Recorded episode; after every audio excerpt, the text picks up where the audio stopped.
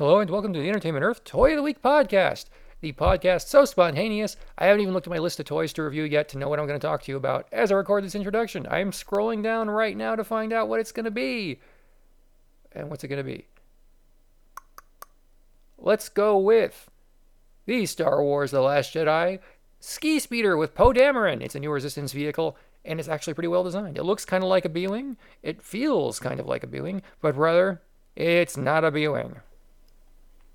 This vehicle is Force Link interactive, which means if you have a Force Link band, the figure and the vehicle both make noises when you use them together.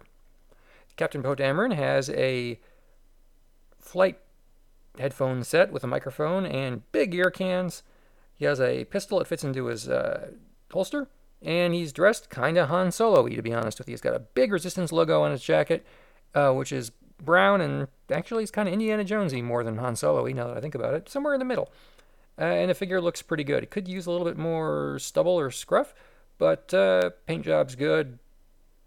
Boots are brown, and it, it's Poe-y. But uh, five points of articulation, fits in the vehicle just fine. There's a seat belt in the cockpit. It's a little tricky to maneuver, but you can get them in there. It's not a huge fuss. It might be easier if my hands were smaller, but I'm an old man, not a ten-year-old, so it's a little tougher to maneuver. So I got my Force band here. And let's see what Poe has to say. Now we have a chance. I'm going to get us in position. Hit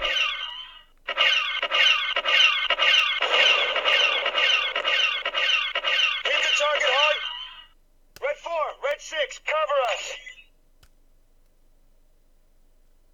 Not bad.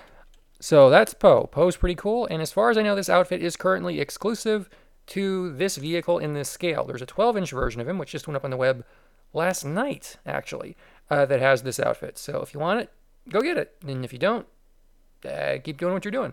The vehicle itself is pretty cool. I'm picking it up off the ground. It has this retractable wing thing and also doubles as a kickstand, and it goes under a handle, which also works as a rocket launcher, and it's the place where the Force Link chip is, so you can basically, uh, you know, grip it by that, and then it works.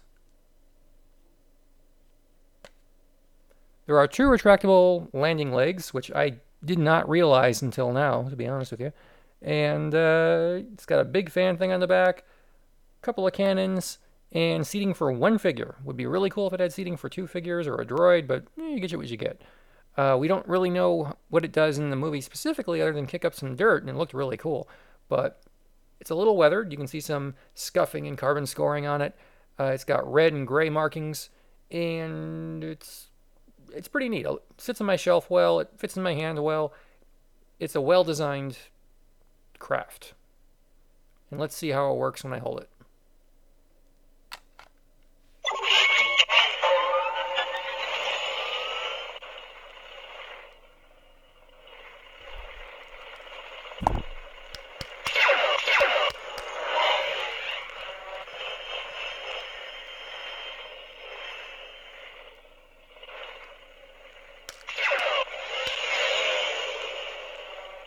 So you get some good engine noises on that thing and a couple of blaster shots. Uh, the rockets fire pretty well. There are some wires on there that are molded separately, not just painted. I just activated it again. Now I'm going to shoot the rockets and see how far they go. Oh, they went pretty far, actually. They went across the room. I'm kind of surprised. I didn't think they went that far when I tested it before. So yeah, I like the uh, Resistance Ski Speeder. Um... Apparently the Force Link likes it a lot too. They, they're talking to each other and they have a lot to say. So I'm going to go ahead and say it's a worthwhile vehicle if you like vehicles. I do. Frankly, uh, vehicles are more interesting than the figures to me at this point in a lot of respects, just because figures are good. They're fun to collect. You know how big they are. And there's a certain level of consistency.